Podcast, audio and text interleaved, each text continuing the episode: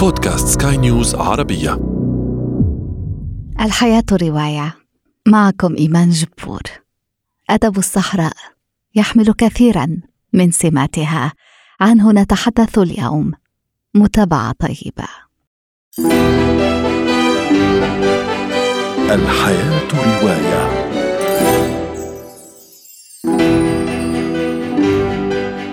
ما يجعل الصحراء جميلة؟ هو أنها تخفي واحة ما في مكان ما. بكلمات الروائي الفرنسي أنطوان دو سانت إكزوبيري نستهل حديثنا عن الصحراء. في الطيبة بلدة على حافة الصحراء تدور روايتنا التالية. نهايات لروائي السعودي عبد الرحمن منيف. يقول فيها إنه القحط القحط مرة أخرى. وفي موسم القحط تتغير الحياة والأشياء. حتى البشر يتغيرون وطباعهم تتغير.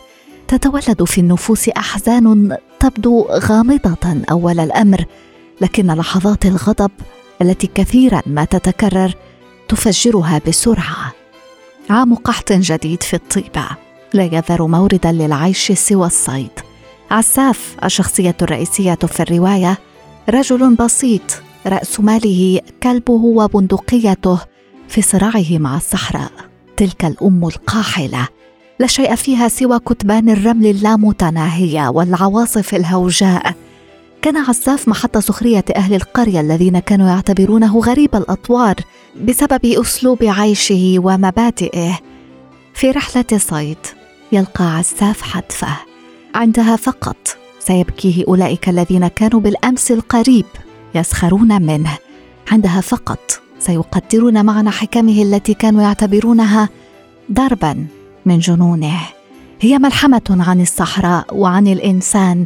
جمعت تقاليد البدو وفلسفتهم وطقوسهم في قلب يفتح لنا المجال كقراء للبحث عن تأويلات الرموز والوصول لمعنى الوجود. متاهه البحث عن واو المفقودة. جنة أهل الصحراء. المجوس للكاتب الليبي إبراهيم الكوني. في هذه الرواية تتداخل الشخصيات الحقيقية والخيالية فالأساطير لا حصر لها داخل هذا المجتمع الصحراوي الذي تختلف طقوسه ومعتقداته فمثلا لا يكشف الطارقي عن فمه لأن الفم يرمز لطلب الطعام كما لا يجتمع الله وحب الذهب في قلب طارقي. فالحصول على المعدن النفيس يعني أن تصير عبدا للجن. في رواية الكوني يكتشف القارئ كم أن عالم الصحراء أوسع من أن يقتصر فقط على الإنسان. يقول الكوني من أراد أن يعيش حرا عليه أن يقبل بالحياة في الجحيم. في الصحراء جحيم جميل لأنه جحيم الحرية. فهنا فقط عليك أن تدفع ثمن الحرية القاسي عليك أن تتحمل المسؤولية كلها. تواجه الموت في كل لحظة لأنك لا تنتظر إحسانا من أحد. تنتقل وحدك وتتقاتل مع الوحوش لتطعم نفسك وتدافع عن نفسك بنفسك وتواجه الخطر وحدك وتموت وحدك. كل هذا لأنك اخترت الصراط الصعب صراط العزلة والحرية. الصحراء. العنوان الذي اختاره الكاتب الفرنسي جان ماري جوستاف لوكليزيو عنوانا لروايته لو ديزير لأنه بالفعل الصحراء المغربية هي البطلة الرئيسية لهذه الرواية المبهرة التي تعج بالحياة ونور الشمس والرمل لكن أيضا بالعديد من المحن. قصتان في رواية واحدة لكن عبر زمنين مختلفين. قصة أولى مطلع القرن العشرين عندما كان الطوارق يقاومون زحف المستعمر على صحرائهم. بداية اندحار المحاربين البدو تتمثل في نور ابن أحد قبائل الطوارق الذي يسير على خطى خاله. ثم هناك قصة لالا البطلة الحقيقية في الصحراء وجميع الصحاري الأخرى التي ستعبرها. لالا شابة أمازيغية تتوق إلى الحرية. نرافقها في رحلتها من الصحراء. صوب فرنسا عبر البحر الأبيض المتوسط. نقرأ في الرواية في كل مساء كانت شفاههم النازفه تبحث عن انتعاشة الآبار الطين قليل الملوحه للأنهار القلويه ثم يحاصرهم الليل البارد ويكسر أطرافهم وأنفاسهم ويلقي بثقله على أعناقهم. الكاتب والإعلامي عمر الأنصاري. ابن الطوارق. نهل كثيرا من أدب بيئته الصحراء حتى جاد به قلمه بدوره. أخاطبه بكلماته كما انتقاها بنفسه.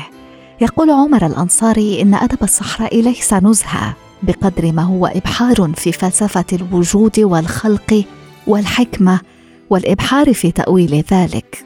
هو لا يقصد بذلك الجغرافيا أو التضاريس أو المناخ بل فلسفة حياة تتدخل فيها عوامل كثيرة. حينما عرفت الرواية الرواية تعد من الفنون الحديثة. العالم عرف الشعر سابقا وعرف المسرح سابقا لكن فن الرواية يعتبر احد أحدث الفنون منذ بداية النهضة الأوروبية تقريبا. وساد وعرفت الرواية حين ذاك أنها أدب المدينة. تواطأ الكتاب والنقاد على أن الرواية هي أدب تنتجه المدينة لأن الرواية هي أحداث وهي رؤية للحياة ووقعها آه، في جميع يعني تفاعلات المجتمع فيها. ومن ثم كان من الطبيعي يعني لم يكن النقاد بحاجة إلى أن يسموا الرواية أنها ابنة مدينة أو غير ذلك لأنها فعلا ابنة المدينة. بعد ذلك بعقود طويلة بدأ أدب جديد. طبعا وصلت الرواية للعالم العربي بشكل متأخر جدا بعد نحو قرن تقريبا أو أزيد من نضوجها من نضوج التجربة الغربية. فوصلت الرواية إلى العالم العربي ومارسها العالم العربي كما مارسها الأدباء في أوروبا. فأنتجت روايات من المدينة العربية من أخلاق المدينة وسلوكها وحياتها وما إلى ذلك مثل حارات نجيب محفوظ وغيره من كبار المبدعين العرب. لكن بعد ذلك في النصف الثاني من هذا القرن بدأ أدب جديد يظهر في العالم العربي تقريبا وفي غيره ربما في أمريكا اللاتينية. أدب خارج عن تصنيف الرواية المتعارف عليه أنها ابنة المدينة فظهرت أعمال أبرزها على سبيل المثال للحصر أعمال الأديب العالمي إبراهيم الكوني وهو من الطوارق. وإبراهيم الكوني حتى الآن تقريبا أنتج أكثر من من عشرات الروايات 90 عمل روائي وأدبي معظمها عن الصحراء. قبل الكوني ظهر كتاب آخرين هنالك الأديب السعودي عبد الرحمن منيف هناك الموريتاني موسى والدبنو وغيرهم. بدأت معالم أدب جديد تصدم الوسط الروائي أو أوساط النقاد وهو أدب الصحراء. والصحراء في المفهوم العام هي خلاء ولا يمكن للخلاء أن ينتج أحداث. لا يمكن لخيمة يعني أو ركب من الإبل أن أن ينتج عملا روائيا. ما ظهر بعد ذلك؟ بعد أن تجلت أعمال الصحراء إبراهيم الكوني وغيره ما ظهر هو أن الصحراء تجلت؟ ليست كفضاء صالح للرواية فقط ولكن كفضاء صالح لتأمل العالم. على سبيل المثال أعمال الكوني ليست مجرد أعمال روائية وأحداث روائية يعني يذكر فيها وقع الحياة و... لكن هي حقيقة أعمال فلسفية أعمال روائية وفلسفية واجتماعية تذهب عميقا في فلسفة الصحراء وماهية الصحراء وكينونتها ووجودها وتماهي الإنسان مع هذه الصحراء. فإنسان الصحراء ليس إنسان في خلاء لكنه إنسان يعانق الوجودية يعانق السماء والنجوم والأرض وأسرار الكون ويتفاعل مع الشجر والحجر والحيوان.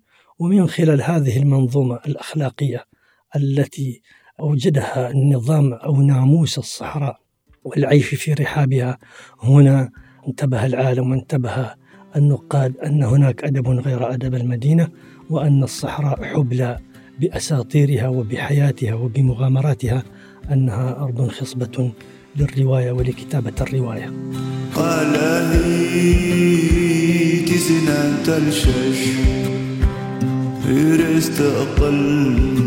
وقع عمر الأنصاري على روايتين من وحي أدب الصحراء.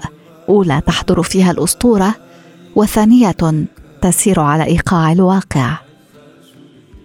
لي كتابات واهتمام بالغ بالصحراء منذ بدأت كإعلامي وكصحفي. وكتبت كتابي الأول الرجال الزرق كتاريخ توثيقي لإنسان الصحراء أو شعب الطوارق تحديدا في الصحراء الكبرى. لكن بعد ذلك عن لي أن أطرق باب الرواية لأن الطوارق في الحيز الذي كنت يعني أهتم به وهو حيز في صحراء منطقة صحراء الزواد الموجودة في حدود بين خمسة دول.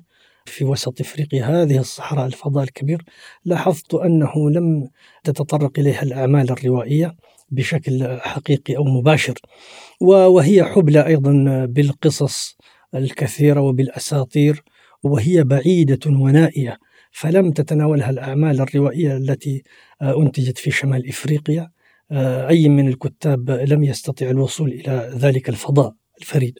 وهنا تشجعت أن أقوم بهذه المهمة في ذلك الوقت السهلة والصعبة في آن. فكتبت الرواية الأولى وهي رواية طبيب تمبكتو وهي آه، رواية تسبر أغوار التقلبات التي عاشها شعب الطوارق أو شعب الصحراء الكبرى في محيط آه، منطقة تمبكتو وصحراء الزواد من خلال بطل أبصر الحياة وسط الصحراء لا يعرف في أي زمن يعيش. وهذه آه، قضية عميقة وفلسفية في الصحراء. أن معظم من يولد في الصحراء في البادية المنعزلة عن المدينة وحيزها وعن جميع أنواع آه، ممارسات المدنية الحديثة سواء في الاتصالات أو في كل أنواع الحداثة يولد وهو يعني خارج لا نقول خارج التاريخ لا علم لديه بوجود أصلا تاريخ. فتخيلي أن يولد طفل تحت خيمة وسط الرمال ثم يكبر شيئا فشيئا في مجتمع صامت. مجتمع الصحراء مجتمع غير ثرثار مجتمع متأمل وصامت دائما. فينشأ هذا الطفل شيئا فشيئا وتبدأ الحياة تتكشف أمامه آه، شيئا فشيئا فيكتشف أن للحياة وقع آخر وكل ما صادفه في الحياة كان عبارة عن سؤال. فمثلا يرى لأول مرة في سن السابعة مثلا يرى سيارة فيسأل ما هذا؟ ثم يرى يعني طائرة تمر من فوق فيسأل ما هذا؟ وهكذا تدريجيا بدأ يدخل إلى الحياة تدريجيا. ثم بعد ذلك يدخل في غمار ووسط الأحداث وتقلباتها في الصحراء وما حصل فيها منذ عهد الاستعمار. إلى ما بعد ذلك في رحلة العذاب السرمدية التي عاشها إنسان الصحراء. هذا ببساطة بالنسبة لرواية الطبيب تومبوكتو. أما الرواية الثانية فحياة الطوارق يمكن أو سكان الصحراء هي حياة ذات شقين آه، بحسب ما أعتقد. هي شق يحمل الواقع المرير الذي تعيشه الصحراء بعد الاستعمار وهو ما تعرضت له من تمزق وشتات. وتكالب جميع نوائب الدهر عليها. والشق الثاني هو الشق التاريخي والأسطوري الذي كما تعلمين الطوارق الإنسان الصحراوي هو جزء من تاريخ شمال إفريقيا القديم والطوارق تحديدا ينتمون إلى الأمة الأمازيغية الكبرى فهم شعب يعني ذاكرته مليئة بالأساطير وبالقصص وتختزن ذاكرته الكثير. ومن هنا نشأت فكرة رواية حرز تالا التي هي رواية أيضا عن أساطير الطوارق وعن تخصصهم في هذا المجال الصحراوي كيف يتدبرون أمورهم كيف يتماهون مع الطبيعة المرئية وغير المرئية إن صح التعبير لأن بسبب المعتقدات أن الصحراء هم ضيوف فيها بمعية سكان آخرون من أهل الخفاء. في حقيقتهم آه هذا طبعا بالنسبة لاعتقادهم نحو الجن مثلا أو العالم اللامرئي. وهذا هو يعني عمق وفلسفة أدب الصحراء الشعور أن الصحراء ليست خواء. فالصحراء هناك لا يعبثون مع الطبيعة لا يقتلون حيوانا أي حيوان عبثا ولا يقطعون شجرة ولا يحتطبون من شجرة قائمة ولا يحركون حتى حجرا ساكنا. لاعتقادهم أن لهم شركاء في هذه الصحراء وأن أي عبث بغير حاجة ماسة بأي كائن من كائنات هذه الصحراء هو إعلان حرب على الطبيعة وما أخوفهم من أن تنتقم منهم الطبيعة. فرواية حرستالة هي رواية عن أساطير الطوارق القديمة وعوالمهم وسط العدم الذي كانوا يعيشون فيه.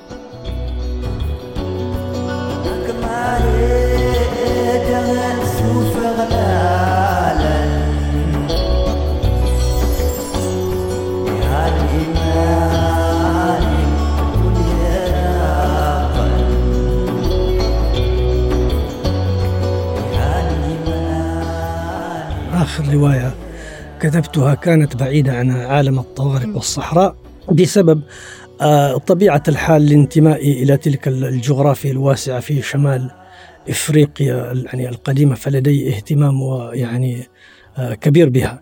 فهي هذه فكرة رواية ملك المور. هي آه، رواية تتناول حدث تاريخي مغربي قوي وبارز في في وقته لكنه أصبح في أدراج النسيان تقريبا عند عامة الناس ولا يعرفه غير المختصين وغير ربما المغاربة بشكل خاص.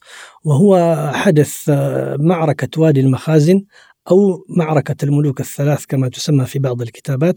هذه معركة وقعت بين المغرب والبرتغال من جهة بسبب ظروف بالغة الدقة والحساسية حدثت بعد سقوط الأندلس بمئة عام تقريبا. الأندلس كاد المغرب أن يسقط معها. أسباب تناولي للرواية ليس للقصة المعروفة ولا لتناول القصة بقدر ما هو الاندهاشي للأحداث لتلك الأحداث. في ذلك الوقت كان المغرب ممزق وكان المغرب موطن لهجرة الكثير من الأندلسيين بعد سقوط الأندلس بينهم أسر مسيحية كانت ترفض تشدد محاكم التفتيش وبينهم الجاليات اليهودية الجمعاء التي هربت من الأندلس للمغرب وبينهم بقية البيوتات العربية والأمازيغية التي كانت في الأندلس. فالقصة يعني روح القصة هو تناول المجتمع المغربي في ذلك الوقت المتنوع ايديولوجيا وثقافيا وعرقيا كأحد نماذج التعايش البشري الذي لم يسبق له مثيل في ذلك الوقت. فكان مجتمع المغرب ذلك الوقت يتكون من الأفارقة ومن الأندلسيين ومن السكان الأصليين الأمازيغ ومن العرب بطبيعة الحال. هذا المجتمع أحس بخطر آه، مداهمة المحتل له في ذلك الوقت.